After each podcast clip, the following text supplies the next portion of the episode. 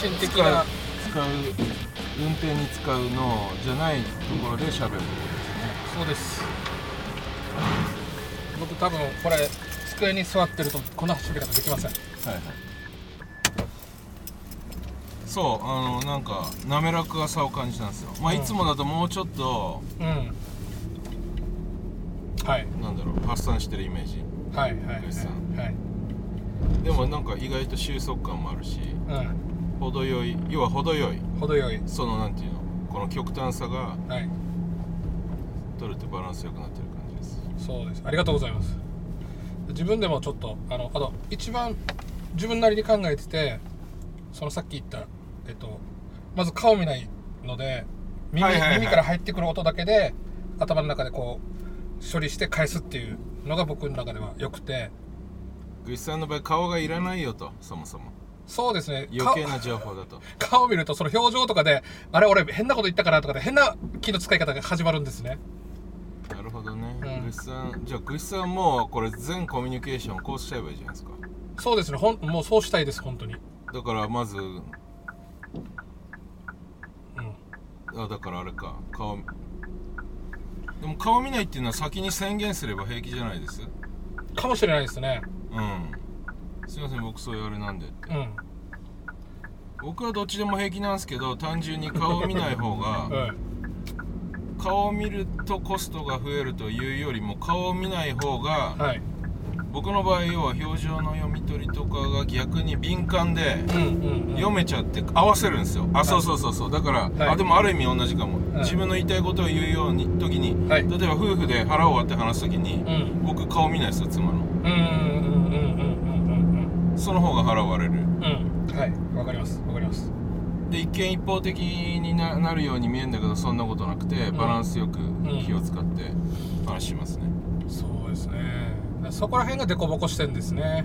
そうかもしんない。うん。普通の人だと別に気にしすぎないから 顔見てたってそう。まあ程よくうん。顔要はやばくなりすぎない方向修正のために顔相手の顔色を使うのであって、んまあ読み落とすとかうん。逆に読みすぎるとかそういうはい。極端なところがなければ、うん。バランスを取るためにむしろ顔を見るわけじゃないですか。そう。ね。だからその辺やっぱあれなのかな僕はび敏感すぎんですよね。うん。顔色あの自閉症の特徴で目見れないのがあるじゃないですか。ああはいはい。あれはまさしくそれだなって僕は認識してるんですね、はい。あまりにも多く取りすぎてパニックを起こすからうんうん目が合わしきれないっていうそれを無理やり合わそうとすると余計になんかおかしくなっちゃうって思ってて、はい。あれはあれで目が合わせないからおかしいではなくてなんていうのそのそう合理的なんですよね。うん合わせてしまうとあまりにも読み取りすぎてしまうもんだから合わせないということで合わせないのがおかしいではないんですよ。うんまあそうですね、うん。だから要は一番まあコミュニケーションの目的っていうのはだから、う自分の言いたいことをはいはい。言ったり、相手の言いたいことを聞いたりそこから何か生み出したり、まあ、もしくは別に生み出さなくても、うん。ねあのなんていうか仲良くなったりとか、ん。とにかくなんていうんですか目的の上位目的を考え直せば、うん。目っていうのは一つの常識的な手段にしか過ぎないですよね、うん。だからまあどうでもいいっちゃえばどうでもいい。本来の目的に立ち戻れば。そうなんですよ。だから僕やっとこれに気がついて。い今だあのめちゃめちゃ美味しい。これあの、うん。拡張すればいいんじゃないですか？もうどんどん、うん実生活全部そうしちゃえばいいじゃないですか。そうですね。つまり運転の代わりになるものを用意する、うん。で目を見ないことに関しては、うまあ宣言をするとかっていうのは重い感じがするので、んうん。なんかちょっとなんかうまくそうですね。サングラスの人になるとかっていうのは結構あるかもしれない。僕うんうん寺尾明とかあるじゃないですか、はいちょっとあの光に弱くてみたいな。あで実際は目つぶってるみたいな。ー そういうのもいいかもしれないですね。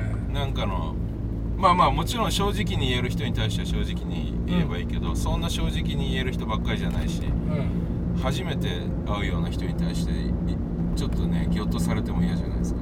そうですだから何気ない感じでねそういうのができるとですよ。あれがあのあともう一つがあの制限時間が決まることがいいんですね僕。あの制限時間決まらないといつまでもずっとなんか思いつきがパパパパって出てきちゃうもんだから。運転だとなんかこのガソリンも使うし行って帰ってくるっていう帳尻をいや制限時間だけで言えば制限時間決めればいいって話ですけど、ええ。制限時間をちゃんとこの守るっていうこと、守りやすい。守りやすい。非常に守りやすい。そうそうそう。車だと、ええ。ああ分かりますよ。それなんかなんか人間の感覚としてこれぐらい行ったら帰ろうかなとかそういう体感覚とはい。なんかあの合いやすいっていうか、うん、ありやすいですね。なのであのまあまあこれはこ今までまだないんだけど今後ですよ。今後会った時にそのあもう早くなんか切り上げたいなっていう時に、はい。あ時間なのでっていうのがすぐできるなっていうのがあってあ1時間経っておけば最悪1時間頑張ればっていうところも自分の中では今後あるあり得るかなとか思いながら、なるほどね、うん。うんグイスさんのあれでしょ、書かれてた集中力がもう持たなくなって。そうそうそうそう、っていうことをしかも正直に言えないわけじゃないですか、グイスさんは、はい。でしょ？言えない。うん。そこの非常にいいうん。手段だってことですよね、そうそうそう言いやすい。車で行ってると、うん。あそろそろ戻んないとってこれ非常に言いやすいパターンですよそうですそうですそうですだから、まあ、あとグッさんの場合だからグッさんの地元を拠点にされてるからそういうのがないと。はい。要するにグッさんが話をするとグッさんのさうん。ホームであることが多いじゃないですか。そうです。アウェイ意外と少なくないですか？アウェイだったらほら用事。あすいませんこの後何々でとかうん。いろいろあるじゃないですか。つまりそれある意味車を使ってるのとちょっと似てるっていうか。はいはいはいはい。でもまさにグッさん主催のイベントの時とかうん。あれ逃げられないですよね。逃げられないですね。そう。はいそういう時に本当はなんかねうん。そうですね。使えるものがそうそうそうそう。あるといいなって思いました。まあね今今はまだこんな中でまあゆっくりおいおいそこら辺もうん。いやいやなんか美味しい話だなと思いましうた、ん。まあ、ある意味僕が今日はい。あれしてんのもそれにちょっと通ずるものがあって、うん。グッさんの今の話、うん。まあ具体例は全然違うんですけどね。うん僕あのまあこの辺はもうラジオとかでグッさんも知っての通りで、うん。あのまあ ADHD の毛があるんじゃないかとか、はいでその衝動性が強いから昔はそれで苦労したけど、27歳ぐらいで、うん。もう社会に合わせるのやめて、うん。自分に合う環境を探そうっていう感じで仕事の方はうまくいくようになったとか、うんうん。はい。でもなんか仕事はちなみにそれによってこう僕のスイッチが入るやり方だけしてるとスイッチが入らない時間については結局改善することができず。うん。要は無駄時間みたいなものについては結局のところ自己肯定感が全然変わってないみたいな。はい。そういう限界がある意味あったんですけど、はい。まあ、具体的に言うと時間。うん。時間ですよね、はい。1日のうち、まあ、要はもともとはうん。24時間をうん。社会に合わせていてダメで、うんで自分のに合うやり方に変えて24時間自分に合うやり方にして、うん。ところがうん。24時間全てすることができなくて仕事時間を要は30分1時間で終われるっていううん。あれにしたんですよね。でまあなぜなら僕のやってるのがこの IT とか投資であって、はい。あのー私がスイッチが入る条件は危険とか、あの混沌とか、はい。まあ、ざっくり言うと有事ですよね有事、はいはいだから有事をずーっと一日中発生させることってはっきり言って不可能なんですよね。うんそうですね。例えば、う例えば私がゲリラの戦士になれば大丈夫なんですよ。ゲリラって24時間生きるか死ぬかじゃないですか。だけど日本でそういう言い方正直難しいし、うん。ととにかく IT と投資では無理で、えまあ、もっとなんかそういうぎ24時間うん。有事に身を置くっていう選択肢もあるのかもしれないですけど、まあ、結婚して子供もいるし、ん。家庭の平和とかもいろいろあるから、ん。まあ、あんまりそれにそぐわないっていうか。うん。である意味まあ要は1時間仕事して、うん。まあ、家族のために4時間使ってはいはい。残り6時間うん。まさに無駄にするっていうこういうこの限界を感じてたんですよね。はい。でその方向が、はい。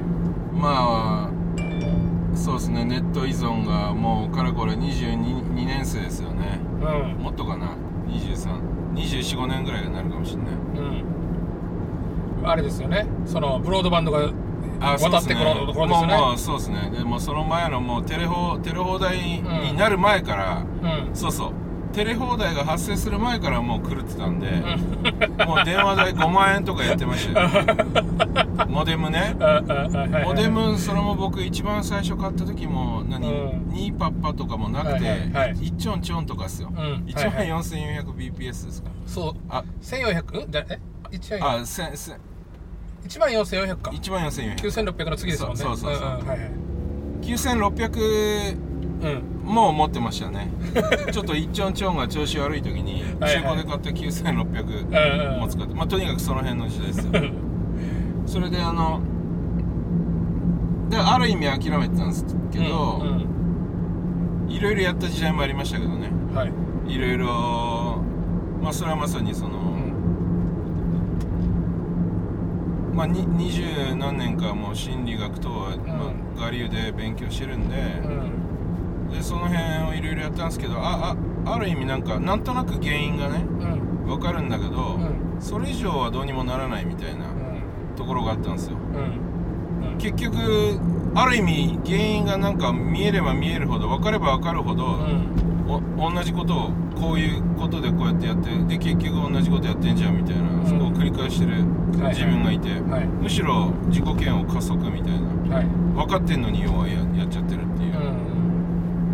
その辺で苦しんでても諦めてたんですけどでもなんかここ1年ぐらいは、まあ、ちょっとなんか別の観点が出てきてなんかうんなんか自分にちょっと優しくしようと思って、うん今までそうやってなんか仕事の生産性うを、ん。まあ例えばだからね投資をそういう有事だけじゃないうん投資をもっとやりたいとか本当はそうやって思ってんだけどできないわけですよね。う んはい。で有事を増やすのうんもうん。それはそれであんまり勇気も出なくてみたいな。うん。まあ順調だからこれぐらいでいっかみたいな。そういうところがあったんですけど、でえ。えもこの1年はなんかそういったものを一旦置いといて、うん。置いといてなんか優しくしようと思って、自分にうんそう優しくしようと決めたんですよね、はいはい。とにかく。まず決めた。はい。で最初あのー例えばジムに通うとかっていう小さな目標を立てて、うん。でもそれなんかはもう自己肯定感がめちゃくちゃ低いからもう本当うん。超長い道のりではい。要はなんすか、ん。もうあのまず入会するのがかなり困難ですよ。はいはいはい。でやっと入会したんだけど今度は通うのも困難ですよ。うん具体的に言うとあのとりあえず車で行くと。うん。だけどもんでもう帰っちゃうんですよ。うんなんかがっくりして。うんはい。はい。でそれ何回か繰り返してそのうちなんか忘れ物するようになって。はいはいはい。で忘れ物これ言い訳できるから。うん。多分無自覚に忘れてんですよ。うん。だけどなんか5回目ぐらいでやっとドア開けることできてみたいな。うん。でもその間私あの僕はですねあの、自分に優しくするって決意してるんで、うん。その間すごいな自分なだめて。うん。まあ要はなんだろう例えば登校拒否の生徒がうん。改めて学校に行き直す時とうか、ん。なんかうーん不良の生徒がいあのなんとかあの構成しようと社会に出ようと出出ようとしてる時みたいな、うんうん。そういう風に自分を置き換えて考えると、うん。それはめっちゃ優しくしてめっちゃ励まさないと、うん。まあ絶対くじけるじゃないですか。そうですね。なんかそういうイメージも持ったんですよ自分に対して、はい。それぐらい優しくしようと思って。はい。だからそのじゃあやっと5回目でうん。ちゃんと入ることができて、でも最初このマシーンとかもう1分間ぐらいしかできないんですよでも1分できたら褒めてうん。2分になったら褒めてみたいな。うん。でこれ必ず登り続けるわけじゃなくて今日はやっぱり投げ出そうとかっていう日は当然あって。はいはい。でもそれもそれはだから例えばあの3分できるとこまで行ったけど、うん。次の日にまあもんで帰りたくなった場合うん。ちょっと励まして、うん。でも1分だけやってみない、うん。って声かけたりとか、うん。でも、うん。それでもそれが通じなかった時には、うんまあでも門まで来たよねみたいな。うん明日は来れるかもね。うん。明日は1分できるかもねみたいな。うん。そうやってめちゃめちゃ優しくしたらなんか本当できるようになったんですよね。で、うん。気が付くとなんともう今それからどれぐらいだろう。9ヶ月ぐらい経つのか。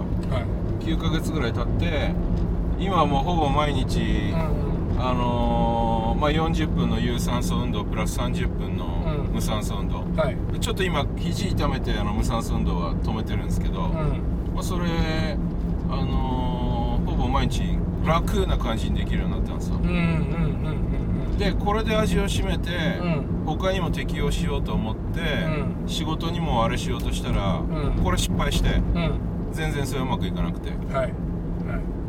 まあ具体的にはちょっと私あの要はゆまあ有事の投資があれなんですけど本当はもっとアクセル踏めるはずだって思ってて、うん。それでこのもうちょっとそれやろうとしたんですよね、はい。でもそれにはなんかちょっとやっぱ気が億劫で今もずっと安定してこの要は勝ちパターンが見えてるみたいなところから抜け出せなくてはい。はい。結局ダメだったんですよ、うん。まあでもん。とにかく自分に優しくするっていうんで決め決めあの決決めてるんで、うん。でその後にちょうどあれですよ、んダイエットチームの話がおあってはいはいライズアップ。うんはいはい。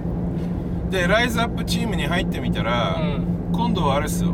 皆さんが基本的にその糖質制限系でうん。ブリバリにこのなんていうんですかこはい。う気合い入れてて、はいはい。僕ちょっとついていけなかったんですよね。まあ正直言って。はいはいはい。確かに。なんだけどうんえちょっとよ敷居が高かった、はいはい。なんだけど、うん。それでもなお僕は別に自分に優しくするって決めてるから、うん。僕のスタイルでやったんですよ。はいはいはい。あくまで自分に優しくする、うんあとちょっと観察するっていうのを加えてるんで最近。はい。でそしたら、うまあ、やっぱりその糖質制限みたいにきちんとしたその、うん。ね、テクニックに基づくものではないから、うん。歩みは遅いんだけど意外と順調にうん105キロだったのを98までサクッといって、はいはいはい。でもそこで思いっきり停滞してるんですけどね、うんあのだまあ7キロ減るとこまでは結構順調にいったんですよね、うんうん。あこれこれ結構いいなと思って、うん。でさらに味しめて、うん。自分の場合その、えーそういったものをもっといろいろ加速させたいなと思った時に、うん。妻にあのヨガを勧められて、うんヨガを始めたんですけど、まあ、ヨガっていうと実はあのいわゆるアーサナ、えっと、ポーズあるじゃないですか、はい。ろんな難しいポーズ。はい。あのアーサあれアーサナって言うんですけどアーサナがめちゃめちゃ有名なんですけど、うん。本当はヨガってなんか種目が7個ぐらいあって、はい。僕が求めてるのはその別にアーサナではなくて、うん。観察力アップはい。のとこなんですよね。はい。でそれ結局それを主体に教えてくれる先生ってほとんどいなくて、うんで実はなんとこのいろいろ探した挙句に、うん。結局なんか東大元暮らしでうん。妻が教わ妻はもう十何年前からやってるんですけど、うんうん。妻が教わった元々の先生がそっちに強いと。うん。っていうことで、ん。あの僕わざわざ出張してるんですよ東京に。はいはいはい。2週間に1回行ってるんですけど、ん。まあ今のところ3回ぐらい行ったんですけどね、はい。でそしたらそこで学んだことが、うん。なんかまあより 自分に優しくするっていうのはある意味この標語であって、うん。具体的にどうするのっていうところが欠けてるからちょっと気合がこぼれる場合があるわけですけど、はい。なんか僕のイメージしていたものを要は加速してくれるようなうん。感じなんですよね、うん。まあ、具体的にはだから観察するときに、うん。まあ、どうどうやって見るんだっていうそのコツコツの話とか、そもそも観察するのってどういうことなのっていうことのうん。すごい、まあ、要は講義みたいなのと一応アーサナもやるんですけどね、はいはい。でもアーサナをやるのはあくまで観察をするためのうん。手段であり実践だから、うん。なんていうの要は説明の土台みたいな。はい。今あなたここがこうやって痛いって感じたでしょみたいな、うん。この時どう感じたみたいな、そういうなんか土台なんかプラクティスのためのプラクティスとか説明のためのものなんですよね、うんあいや流派によるんですけど、うんうん。まずまずその先生は、まあうん。そうそうそう、僕が僕が習おうとしている。はいはい観察力をアップするっていう。はい。でちなみに観察力っていうのは外側の観察とかうん。自分の気持ちの観察とかではなくて、うん。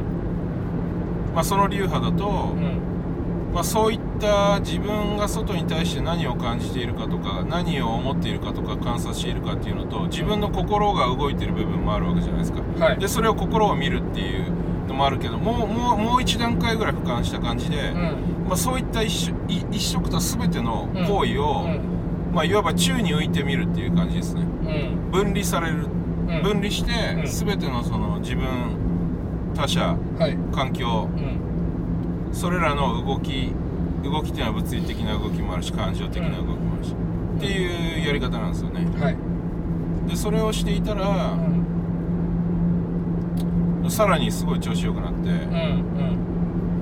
あのーちょっとこう僕が実はもう一個この置き去りにしていたことがあって、うんはい。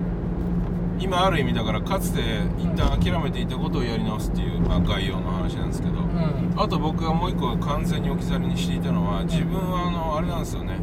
その若い頃に要はなんかうまくいかないなって思っていろいろ調べていた時うに、ん。まあ ADHD 由来もかなりあるかなっていうのもあったんですけど、うんもう一個その、まあ、愛着系ですね。愛着障害、うんその母親との関係。はいはい。これが臭いなっていうふ、うん。踏んで、うん。でこれしかもそういうのってた辿っていくとなんか、あの因果関係を辿っていくと、うん。どんどん深掘りしていくとやっぱこの0歳に近づいていくわけですよね。そうですねはい。でその3歳未満とかも事実とか分かんないじゃないですかあそうですね。ななんていうのかな、あで要は自分では、うん。なぜなら記憶がないから、うん。普通記憶ないですよねよっぽどの。ないないですね。普通なんかこの3歳ぐらいまでに基本的なこの機能を獲得したした後に大脳寝室で寝室で開発したなんかそういった機能がうん。なんかチップに焼かれてはい。奥の方に埋め込まれるっていうまあせ諸説ありますけどね。うん。あの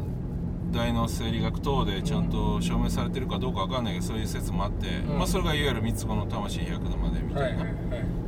でどうもその辺臭いなと、ん。要は4歳以降にあった出来事とか、うん。ADHD 由来だけで、僕はこんななんか生きにくいことにならんじゃないかっていう仮説は実はもうとっくの昔に気づいていて、うん。でそのことはあの実は父に突きつけたことがあって、うん。両親も亡くなってるんですけどね、うん。父に56年前かなんか両親はちなみに34年前に亡くなったんですけど、はい。まあ、亡くなるのはその23年前に父に聞いたら「うん。いや実はさ」と。うん。墓まで持ってこうと思ってたんだけどさ、ん。言い出したんですよ。うん「はあ?」みたいな、うん。墓まで持っていこうと思ってたんだ だってやばい話じゃないですか。うんうんどんだけやばい話これから出てくるのかなと思って。うん。うんしかも父がそうやってはよーしそなんかそういうそういう感じでそこまで許しはこれ言うしかないなって言って腹決めた割には、うん。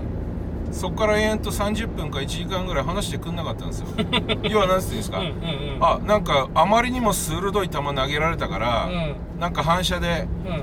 告白しようとしたけど、うん。とても勇気出ないみたいな。はいはいはい。父がそんな状況になってうん。これめちゃめちゃやばいと思って、うん。え何？ひょっとして俺何？殺されそうとしたの？とか、うんうんうん。はい。もうある意味ちょっと聞いちゃったわけですよ、うん。こ怖くなって。うん。そしたら、うん。なんとですよ、うん。いや殺すよりやばいって言われたんですよ。うんうん。えーみたいな、うん。いやすもう自分もそこのそれぐらいなんかちょっと聞くのもものすごい怖くなったんだけど、まあでももうここまで来たからあれだと思って、はい。いやいや大丈夫確保できてるからってうん。父に聞いたらそしたらなんと、うん。実は拍子抜けしたんですけどね、うん。答えは、うん。母が僕をあの生まれる前にうん降ろそうとしたと。うん。これだったんですよ。うんうんで僕としてははあって思った。うん。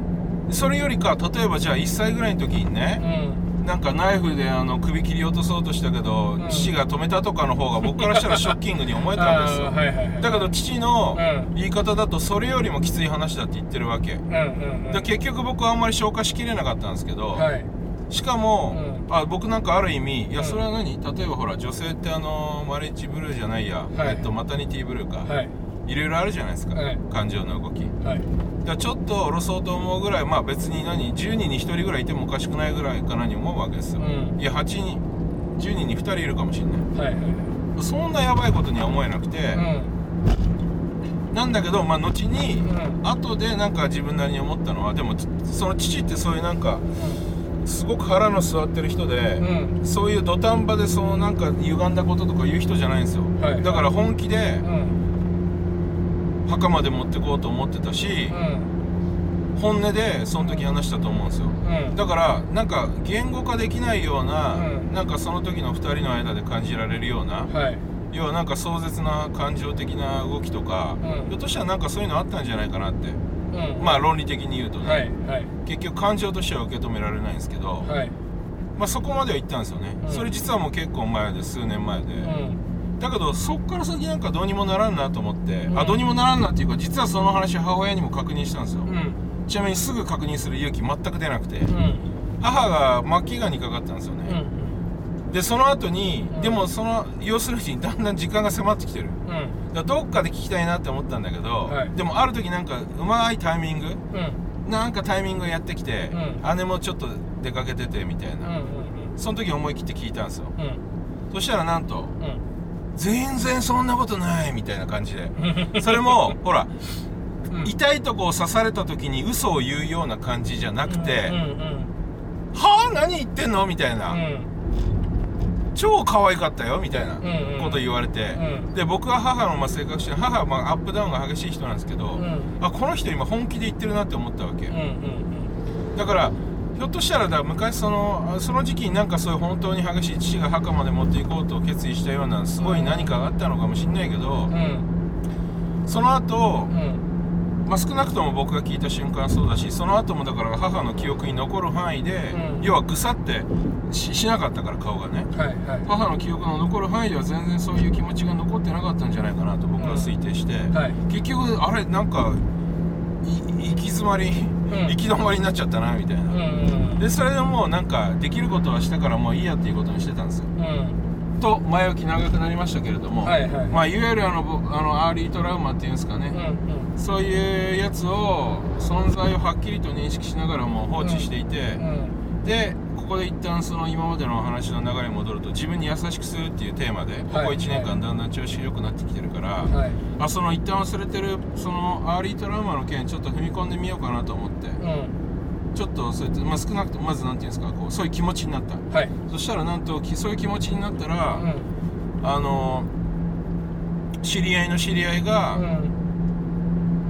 じゃなくて知り合いがそれをまさに受けに行ったっていう、はい。そういうこのうん。なんかこの合宿みたいのがあって、ん。 early trauma に対してケアをする合宿があるっていううんのでそれを言ってきたっていう報告をなんとうん。この上げてたんですよ、はいはい。こんな感じでこういうことが起きました。はい。うんぬんかんぬんみたいな、うん。でちなみにその彼っていうのはもあのももともとなんか、えっと、太陽太陽光発電関係のうん。研究所で、まあ、は博士号を持ってこう研究してる理系タイプで、ん。要は理屈っぽいわけですよもともとが、はい。で僕も理屈から入るタイプだから、うん。その理屈から入る人からそういう話聞いたからちょっと食いついちゃったわけですよ。はい。ね。はい。それでまあ申し込んで実はこの実はえっと昨日あれ？昨日まで行ってたんですよね。あ昨日？そうなんですよ、はいはいはい。それでちょっとフレッシュでうんうん僕の中で。うん。これが あちなみにそれ,、それを申し込んだ後に気づいたの。あそういえば、うん。スティーブ・ジョブズの自伝の映画で、はいはいあそれ系なんか3つか4つぐらいあると思いますけどそのうちの1個に、うん。彼が若い頃にこのインドとかあの、はいはい。いいろいろ行きまくってたっていう話のエピソードの中の1個に、えっ、とまさに、うん。そのなんかトラウマケアのう合宿みたいなとこで、うん。うんなんかもんどり打ってる姿を描写したシーンがあったんですよね、うんそれを思い出したんですよ。うん。うんでちなみに行ってみたらまさにそういう感じだったんですけどどういうことかっていうと、要はもうめちゃめちゃ深くに眠ってるわけじゃないですか。うんはいはいはい。ね。うん。だってちなみにあれですよ。僕は、うん。あちょっと今話飛んじゃいましたけどその自分でうそのトラウマをはっきりと気づいた時に、うん。今話話そうとしましたねどうぞ。あいやあのこれさだんだんだ深くなってってるから、ええ。これ公開しても大丈夫なのかなっていうのがちょっと一個あって。あ大丈夫ですよ。あのちょっと匿名でお願いしたいんですけどね。もう分かるよ。ええ。特命っつうか。いやいや別にあのあのうん。近近隣の人方々には分かって全然 OK ですよ。うんうんうん、あでもあのじゃあそこであのなんだろう。いや大丈夫大丈夫。あの全然大丈夫。で、はい。あの固有名詞言わないから。うん。うんうんオッケーオッケーそうそうそうそれで、はいはい。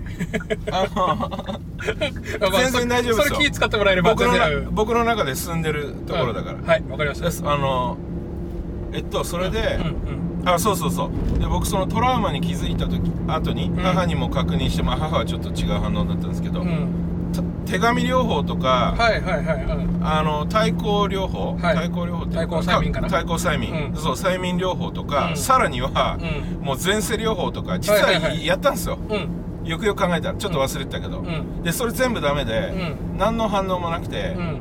これダメだなと。うん。もうなんか分かんないぐらい奥底に沈んでるからもういいやって思ってたんですよね、でところがその合宿に行ったら、うん。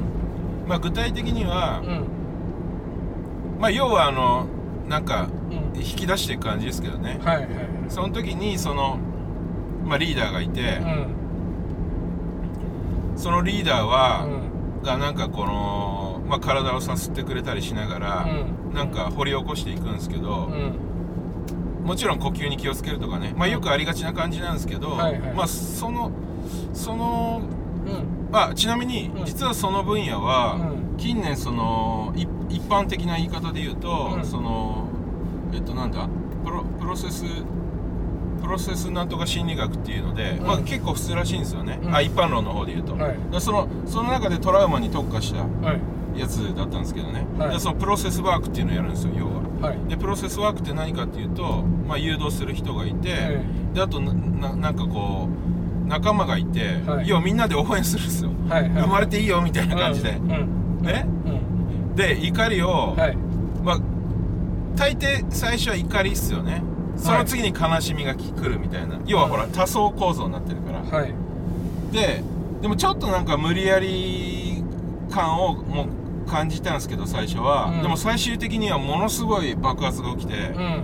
私あのえーっと昔中学生時代とか、うん。まあ、ある意味今思えばですよ。今思えばその本来は母に対する怒りをうん。全て社会にぶつけてたんですよね、はい。まあ、い。わゆるうん。社会学的に言うとルサンチマンってやつですか、うんはい。それをその時にも私相当むちゃくちゃやってたんですけど、うん。その自分だからエネルギー量とか覚えてるわけですよ、うん。警察に対してこんなことしたなとか、うんそのね人生最大のエネルギー量感じたんですよ。おだちなみにね死ぬかと思った。顔マジでおなんか脳が破裂しそうな気がして、ね。あ具体的にはあの、はい生理学的な意味ですよ。つまり血圧が、ん。なんか250ぐらいいってんじゃないのみたいな。もうマジでやばいと思って最終的にははい。ちょっと生命の危機を感じて止めたんですけど、うん。本当はもっとあったかもしれないですけどね、はいだけどそのもう壮絶な怒りを、うん。もうちょっとそのそその辺の細かいところは描写がえぐいので避けますけれども、はいはいはい。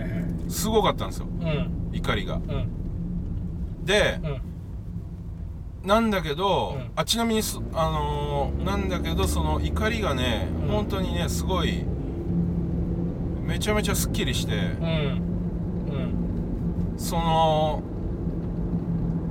あこれは結構大きな一歩うん。あれしたなって思ったんですよ、でももちろんまあ僕あのそれはあのそのリーダーも言ってたんだけど、うん。これはまたあの蓋が剥がれたらもっとたくさん出てくるし、うん。あとこの感情が全て解放されたとしても、うん。癖みたいのは基本残ってるから、うん。だからそのただでもすごい癖が軽減されたりとか、うん。まあ、大きな効果が期待できるみたいなそういう話だったんですよ、うん。で実際じゃあまあ自分自身の体感としては、まあ、ネット中毒等に関してうん自分が困ってること、はいはい。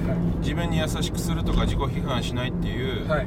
まあここ1年間やってる全体的なそのやり方でもかなり改善したんですけど、うん。そのそのプロセスワークうん。トラウマワーク、はい。トラウマケアに行ってから,、はい。なさらになんかめちゃくちゃその安定感とか、うん。なんていうんですかね観察力とか、うん。すごいアップしてるのを感じてるんですよ、それで、うん。あのうん何を思ったかっていうとう、ん。なんで僕がうん。そういったものになかなかたどり着けなかったかっていうと、うん。あ要はあのすごい実感したっていうね、うん。まずはのがあるんだけど、あうん。これなんでこれにこういう悩みって実は大きな種としては20年以上前に気づいてたのに、うこんなにこのやるの遅れたのかなってうん。それ思ったんですよね。はい。でそれでちょっと話一番最初に戻るとぐしさんがね、うこの車の運転これだよみたいな発見？んあはいはいはい。うん。ね？はい。これって確かにうまく終えれば、もしこれぐしさん20年前に拾えてたら、もうめちゃめちゃもっとハッピーになれたはずじゃなじゃないじゃないですか、うん。まあまあそうですね。はいはい。あ別にごめんなさいそれ悪い意味じゃないですよ、うだけど要はそれぐらいその人にフィットするうん。方法って、うんあの凸凹が多いとか、はいもしくはそういう生まれ育ちのちょっと特殊な条件があるとか、うん。とにかくん。標準値から離れれば離れるほど、うなかなか見出すのが難しいっていうことをねうんうん僕めちゃめちゃ体感したんですよ。うん。あのーなぜなら僕はぐしさんは結構いろいろ近いところが思ってると思うんで,、うん。でぐしさんの方法ってかなり流用できるなって思ってる部分もあったんですけど、はいはい。でもぐしさんは結構この上上に塗り替えるのめちゃめちゃ上手じゃないですか。そうですね。で僕はいやそれどうしてもできないなと思ってたんですよ、うん。なんだけどこのトラウマワークに行ってう、ん。なんか自分のそのあやっぱりちょっと違うやっぱりケースが、うん。要するにその発達系は似てるかもしれないけど、もうちょっとなんかそのルーツとかそういうところってやっぱりこれってもう人それぞれだから、はいはい。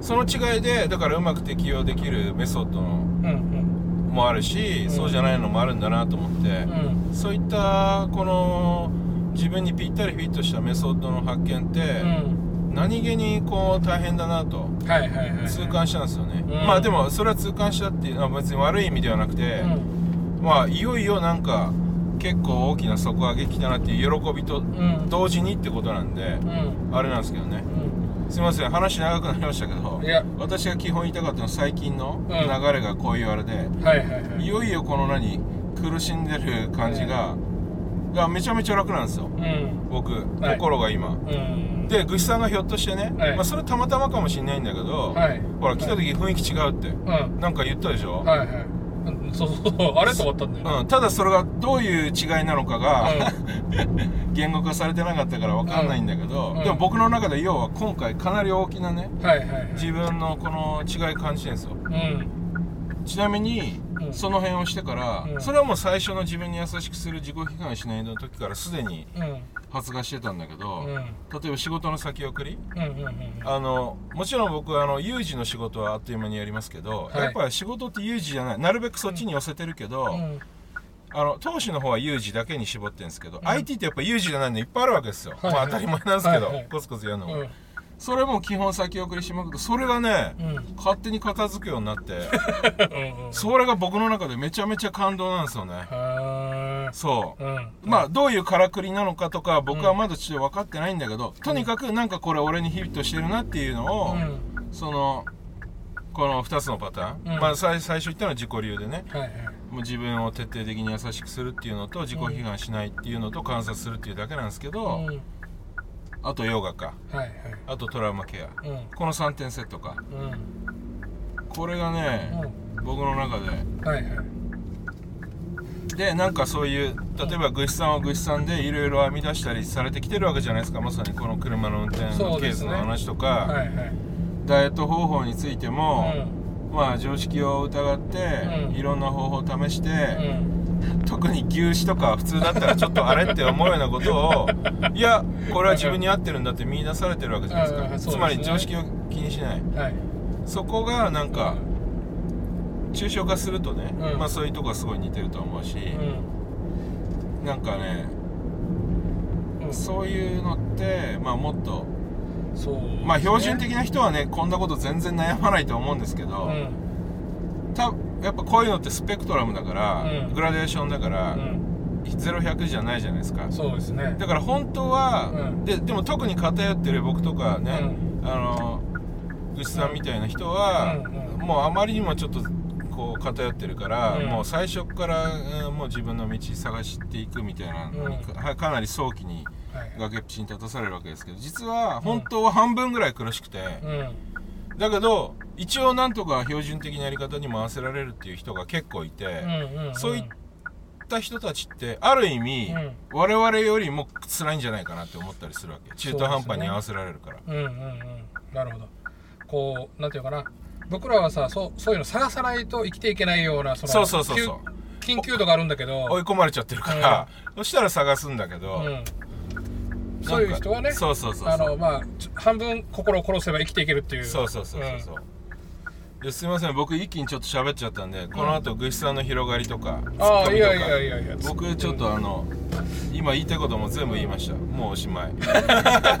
まあまあいいんじゃない。あのだから僕がねこれ聞いてやっぱりい。いな、い、いなと思うのはえほらあの僕らどちらかというと理屈じゃないですか。えまあまあそうですね。で理屈で追いかけてって追いかけてってあもうここここここまできここで終了かなみたいなのってやっぱどどっかで見つけるんですよね。う、んはいはいはいはい。そうですね。うんでそこで一旦だからあのあれこれこれもっとそこがあるはずだけどなとか思いながらも、うんうんうん。そこから先に行く手段がなかったんだけどうんはい。宮崎さんそれをずっと探し続けてたわけじゃないですか。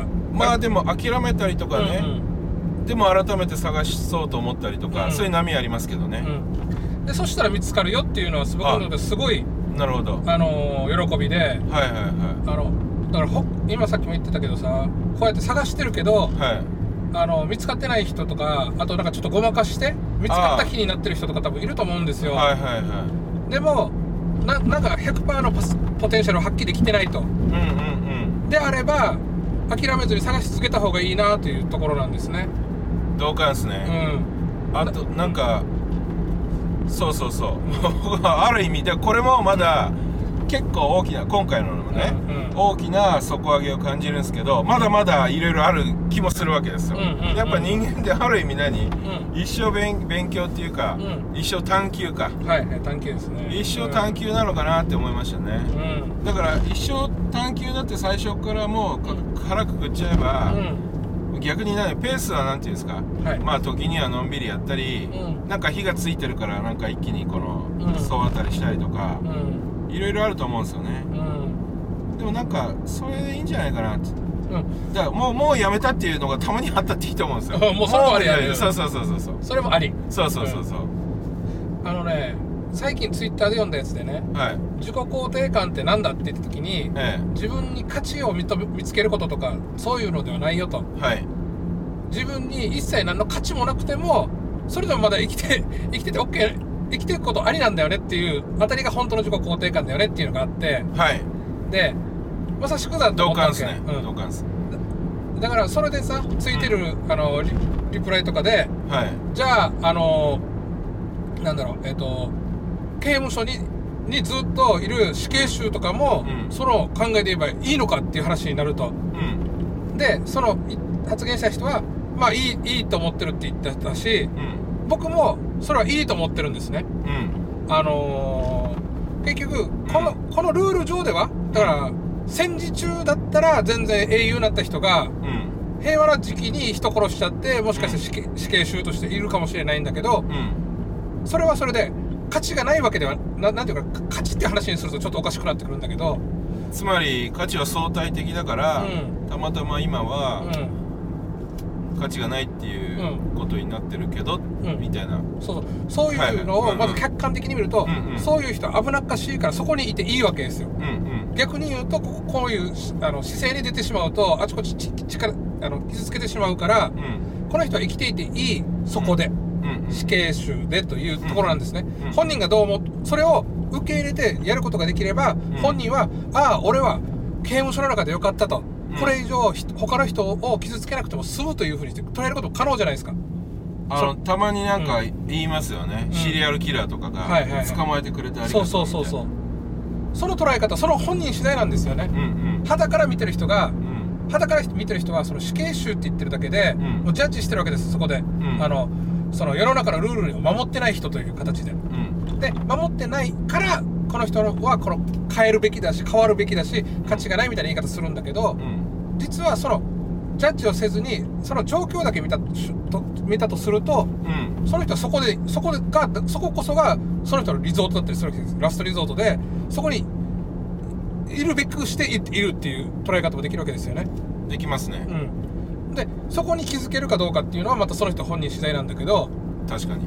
その状況をね、うん。そういうふうに捉えられるかっていうポイントはあると思うんですけど。そうそうそう。うん。だからそういうそういうことを言えばあのーだそのここに価値がある価値がないではなくてその価値とかなくてもいいからそこに存在するうん。ことを肯定できるんであればそれが自己肯定感だよっていううんふうに書いてあって、まあそれはあの自己重要感とかっていう言い方でね、うん。それを表現する人もいますよね、つつまりまあすうんうんそうそうそうそう。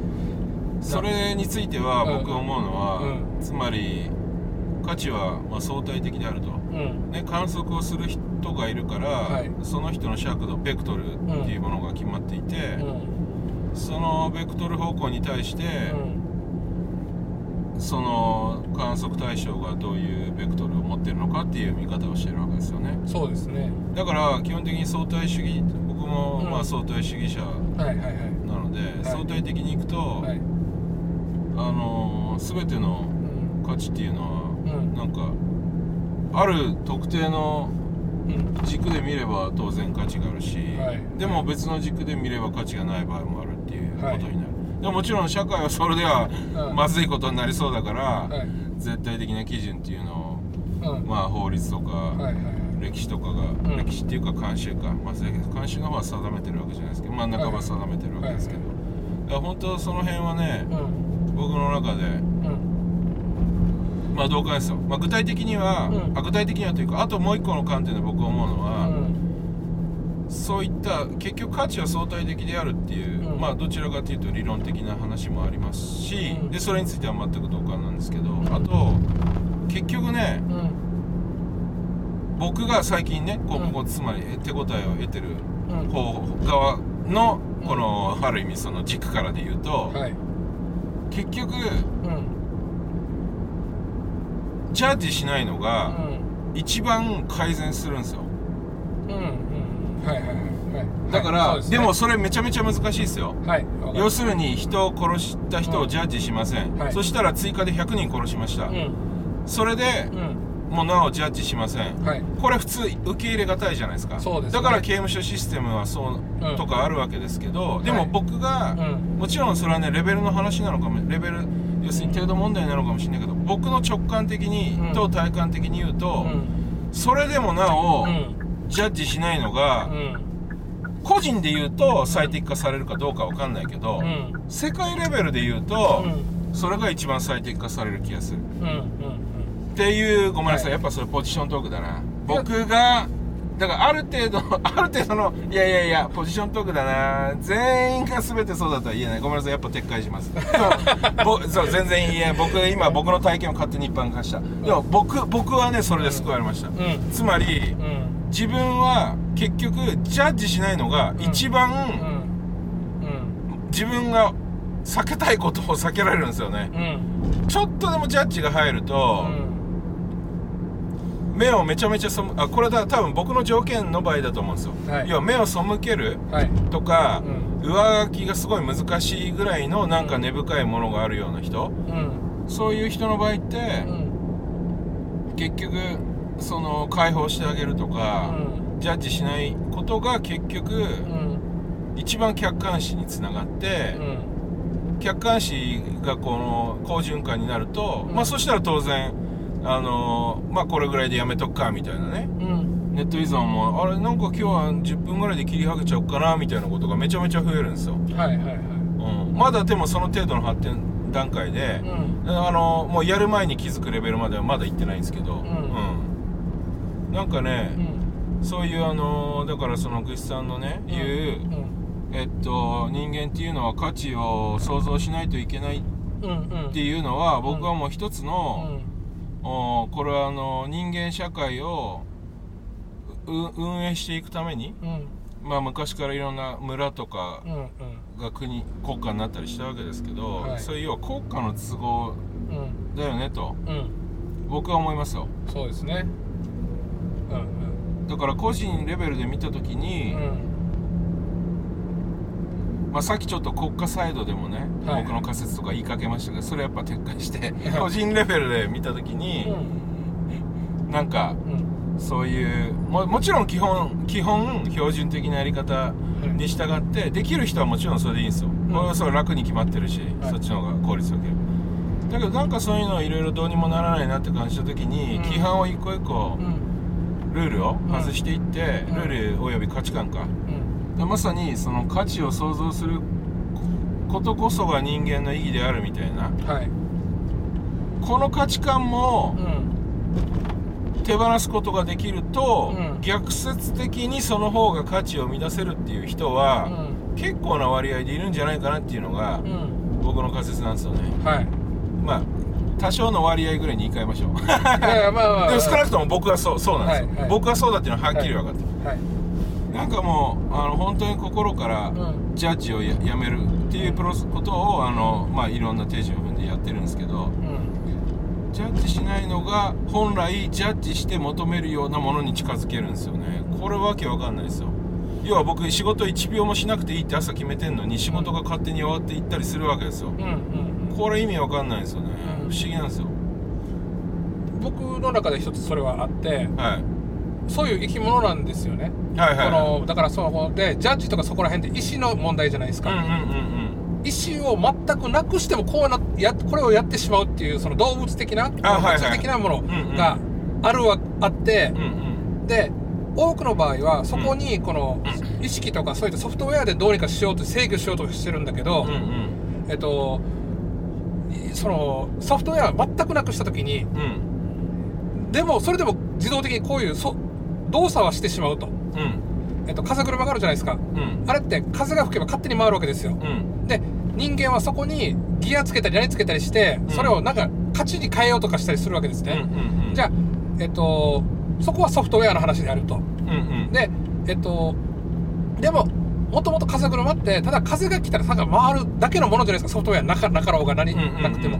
人間全くそういうもんだと思ってて。うんそこに気づいた時に何もせずともうん。自らの意思とかそういうの何もせずともそれその自動的にやることをやっちゃう。うんうん。でそこににうまく乗っかることができればうん。あのーこの意識エネルギーを一切使わずに楽ちんポンでできてしまうと。うんいうところがあるんじゃないかなと僕は思ってます。今僕がこう車をなんていうの？ほぼ自動運転してるのと同じように。うん。で、えー自動運転がえっ、となんだろう。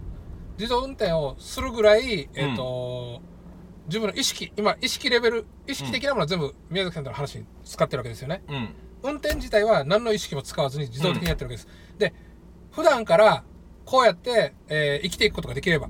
はい僕はこれが今運転なんだけど僕の嫌いなあのレシート処理とかはい。がこのレベルでできるような仕組みとか考えられれば僕は一切このストレスを感じずにうん。生きていけるんだろうなと思うんですね。はい。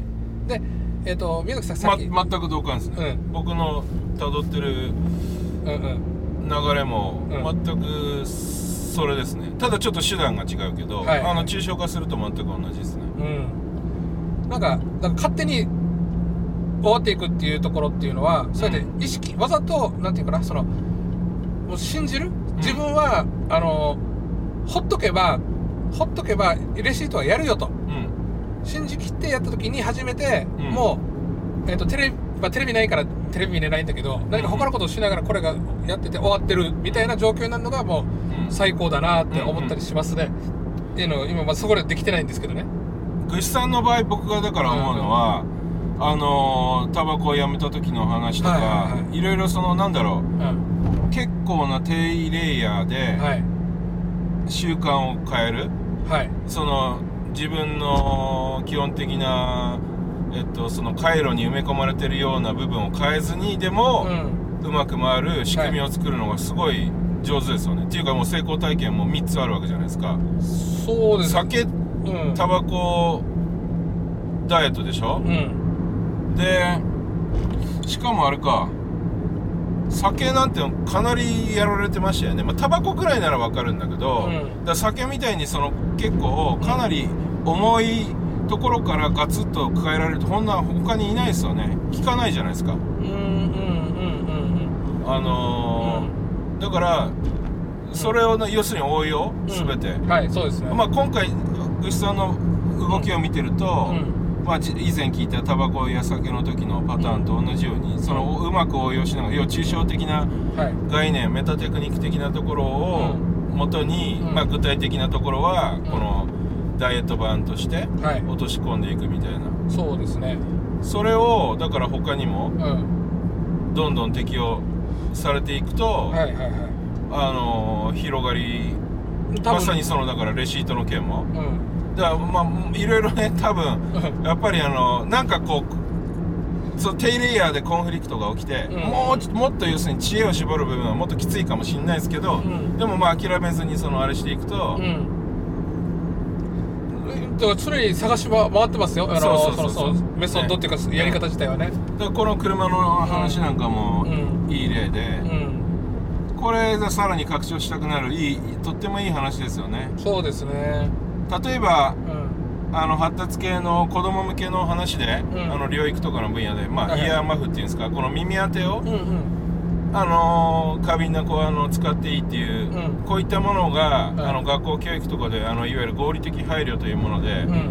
あのもっとあの先生方が知るべきだみたいな運動があって、うん。少しずつ広がってはいるじゃないですか、うん。でもそれってまあかなり最低限レベルっていうか、うん。まさにそのこのグッさんのうん同時になんかこの要するに脳のうん。純粋に会話する部分以外のなんか要はぐんぐんぐんぐん、えーぶん回っちゃうようなところをうん。運転に使ってもらってうん。あとその時間制限の話ともそうだし、はい。目を見なくていい。はい。こういうのってなんかまあ難しいですけどね。これで自分最高って思って他の人が、うん。まあすごくに、うん。そうそうそうそう要するにそういうのがものすごいいっぱいあるはずなんですよね本当はね、いい。みんなうん。そうそう。いっぱいあってその、そういうものがもっとリスト化されて、かつなんかマッチングがうまくできたら僕うん。世の中相当良くなると思うんですけどね。うんはい。もうだからもうやること決まってるじゃないですかもう。宮崎さんそれですよ。そう。で、実はですよ。実はだから僕 前も言ったかもしれないですけど、うん昔 IT で、うんじゃない AI うで、んえっとあれあれあのもう相当どんどん昔の話になってくるんですけど、まあ、78年前からね3年半かけうてん。やろうとしていたのはそれに関する、うん。いや実はここまで言語化できてなかったんですけど、うん。こういってこういうこの方向性に関する、うん。その基礎研究だったんですよ。はいはい。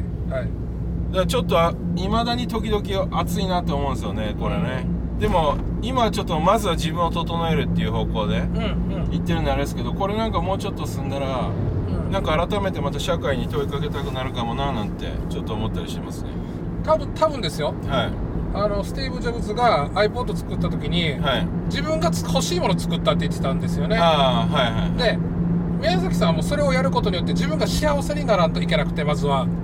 その、えっとし仕組みシステムはいはい。研究の結果を、成果を持ってして。ええだから今のままでいいと思うんですよ。今、はい。だからいろんなもの試してこれで自分はうまくいったっていうえあれを入れてるじゃないですか。ええそうそう。であとはもうそれをどんどんどんどん突き詰めていってもう自分のハッピーを周りにあわあ与えるよっていうノリでシステム化していくっていう。ああなるほどね、うん。いきなり大それたこと考えないでね、うんだから今じゃあ自分にもうちちょっと近い人は、うん。まあでもなかなかね本当超ニニッチっていうかこう超ピンポイントだからね、うん。でもなかなか僕でっかく考えちゃうんですけど要するにこれ突き詰めれば突き詰めるほどニッチになっていって、うん。だからこそ、うん。このニッチ問題を、うん。僕はちょっとなんかこれって人間がたどり着くの結構難しいんじゃないかと僕は思ってて、うん。むしろ AI の方が得意じゃないかっていうのは僕の仮説だったんですよね、うん。なんでかっていうと、やっぱり人々うんはうん人間的な感性に左右されるから、はいつまり基本マーケティングに左右されやすいじゃないですか、はい。もちろんこれねマーケティングはあのこう売る側の場合めちゃめちゃ重要なことなんですけど、うん。買う側の場合、うん。それに左右されることが、うん。この、まあ、買い手の資質によって、うん。要するに買い手がまあ本家の場合非常に特殊な人で、うん。でその到達しようとししてるものはまあ一般的だとしても要は多分メソッドはうん。特殊になるといった場合にってすごい探すのが難しくて。うん。なんかねこれあれですよ。まあでもそうやってでっかく考えちゃうんですけどそれねち確かにちっちゃなところからね。うん。まあ僕の場合で言うとこういうそうそう。でちなみにちなみに、はい今回のそのトラウマのやつっはいはい。ていうのはそういう肉体的なフィジカル的な部分からがつ大きかったですか？あそうそう、うん。こそこで僕感じたのはだから今まである意味理論ばっかりだったんですよね、で体感を完全にないがしろにしてて、うん。で今回のやつはほぼ100%、うん。ほぼ100%体からですね。だから実際にこのされていったら体の中からうん。なんかもう予告とかされるんですよ。うんうんこの辺から熱くなってくるよ。はい。はい、そろそろ来るよみたいな、うん。で実際に言われた通りにどんどん来て、はい。でその後に爆発来たみたいな、はい。あ全部言われてる通りだったの。そういう体感。これはあ実はだから ヨガでねあれしてるのは僕観察力のアップですけど、うん。まあアーサナは一応やっぱそうそれに通ずるものありますよね、うん。体感を通じてうん。観察力を高める、うん。やっぱり理論だけではなくて、うんこの実際にこの体の節々とかセンサーうにん。すごく気を五感を目いっぱい使うっていうことですよね。うん。ここは僕が本当ないがしろにしていたところでう、ん。あの今うん。重視しているところですね、うん。はい。多分それすごく重要であのー今ねこんなやって IT がどんどん進んでって、はい。AI も進んでってなんかこの大体世界観世界っていうのがこのスマホの画面の中に収まり始めているんだよ、ね、まあまあそうなりますよね。で明らかに加速し続けますよね。人間ってセンサー体中にあるんですよ。体中に。うん。それがあの使われないっていうちょっと歪んだ形になって脳みそになんか多分おかしくどんどん、あまあ、おかしくなるというかそれがそ正当進化なのかもしれないけどうん。中間の人うん。さい生まれた瞬間からこの世界観の中で生きてる人はまだいいんだけどうん。体と体の、うんえー、とセンサー使いながらうん。生きてきた人にとってこれだけだとちょっとまたおかしくなっていくんですその、えー、と使われるべき機能が使われないし、うん。えー、とそこまで使わない機能をオーバーヒートするぐらい使ってるっていう状態になっていくと思ってるんですね。いやわかりますよ、うん。それはあの、うん。僕が思うのは、うん。あのほら昔ってん。マーケティングは、うん。あの何でしたっけ？おおお金とか空間を奪うことだったのか。なでその後時間を奪うことになったじゃないですか、はいはいはいあのまあ SNS 等々しかり、ネットサービスアプリ。でその次はあの漢字を奪うことってうん。うんななってもう言われてるじゃないですか、はいはいはい。今このマーケティングの世界で。はい。で僕これが進むとこれ次の人格を奪うになってくると思うんですよ、はい。はい。もう明らかに絶対そう。要するに五感の部分をフックして、ガンガンかっさらっていく。うんはいはい僕は思うにこれもちろんねあのうまく使うとうん。すごくん。生活が、うん。あのひよよ豊かになったりするんだけど、うん。これリスクもかなりあって、僕ねめめちゃめちゃ思いますよ。だからあのあのー、なんて言えばいいのかな。だからうん。べ別に危険視してるってわけじゃなくてなんだろう。うんとそのだから五感の部分をうんどうこのうんまあ、あくまでバーチャルであるっていう部分とそうじゃない時の差をどうやって認識するのかとか、はいはいあの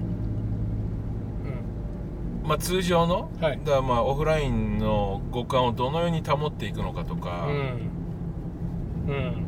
あのまあ、最終的にね、うん。一方向性であって、うん。もう最終的には脳が培養液につけられうんて、うんであのそれこそあの神経と直接ね、うん。うんまあ、ネットワークで他社の脳他の脳ともつながるようになったりとかして、うん。で僕それちなみに計算したんですけど、うん。めちゃめちゃすちっちゃいビルで、うん。あの世界中の人の脳入るんですよ、はいはい。あちょっと体積で計算したんですけど、はい。思ったよりちっちゃかった。こんなもんなのみたいな、うん。どれぐらいのビルだったかちょっと忘れたんですけど、はいはい。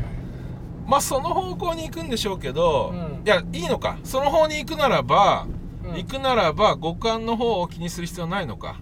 国士さんがそそこはね。危惧されている差を、うん。ということはは過渡期の時だけ気にすべきってそうことなのかな？そうそうそう過渡期はそこでだからあの過渡期の時か。うん。ついていか生ききれない人がうん。かわいそうな気がするんだよね、僕らどちらかというとそこを、うん。あのガンガン進んでいく方だから、うん。逆にそのちあの変化あたりをある意味楽しんでるじゃないですか。まあまあまああのそうですねあのそれに悲しみに暮れてからなんかおかしくなることはなくて、うん。どうにかしたいってやって実際あちこち動いたりとか、うん。いろんなことしてるでしょ、うん僕らはそれを楽しむ方なんだけどそれに翻弄される人っていうのがなんかかわいそうだなっていうふうに思ったりするんですよね。たまたま、まあグシさんはうまくやってる、僕は翻弄もされてたんで僕は実は両方分かるんですよ。はい。あのだから僕はそういう仕組みも分かるし、うんうん。まあ、最近はちょっとやる気なっちゃいなくなっちゃったんですけど、その勝負してた時はもう,つ、うん。もう最先端はもうもうそれこそめちゃめちゃ最先端常に置いてましたしね、うあのであのそういうのもある一方で、うん。普通に、うん。あの課金されまくりの人みたいに、うん。うんまあ、僕は課金は嫌いなんで課金系はしないんですけど、うん。普通にその、うん。ネットジャンキーとしては、うんうん。普通に食われてるむしろ底辺の中の底辺ぐらいなんで、はい。ある意味両方分かって、だかはいらこのねこの感じ？はい。なんかえっとだ結構で、うん。そうそうぐさんのおっしゃるようにね、はい。あのまあプラスの面とマイナスの面とあって、すごくプラスがあってマイナスが少ない人にとってはめちゃめちゃ美味しいけど、うん。まあ僕の場合多分ね僕はプラスもすごい大きいけどマイナスもめちゃめちゃ大きいんですよ。っていうタイプね、うん。うんだってもう仕事も完全にこっちでやってるわけだから、うん。めちゃめちゃプラスなわけだけど。うん。だからそのあと一番下なのはだからプラスの方がちょっとしかなくてマイナスがかなり多い人。うん。こういった人たちのこのかなり格差度っていうのが、うん。まあ、加速加速していく気がしますよね。そうなんだよ。だからねもしそこにそうだとするならば、はい。えーじゃあじゃあどうするかって話になっていっててまあなんだろうな。えっ、ともしかしたら宗教とかのツールキットフレームワーク作ってあげるって提供するとかかもしれんしうーん。やっぱ僕はやっぱそこら辺ソフトウェアでどうにかしたいなっていうのはどあるからなるほどね。人人は人としてソフトウェアでどうにか制御するものだって思ってるから、うんうんうんそれが人たるあのゆえんっていう感覚なんでそこをソフトウェアでどうにかしたい、えーだからさっき言ったあのそういった、えー宗教的な部分だとするんだったらそれのフレームワーク作ってあとは自分で独自カスタマイズしてねみたいな感じかもしれんし。それは面白いですね。うん、うん、まだこれだからまああある意味だから宗教という名前になっていないものも実は宗教みたいなうん。フレームワークとなっているものっていっぱいあってなんかそれをなんかおもう実は何気に時間があれってことですかこれ？そうです。これでや今1時間ぐらいです、あそうなんですね。いやなんかもうちょっと。ま たまだあのまたラジオの会議できるので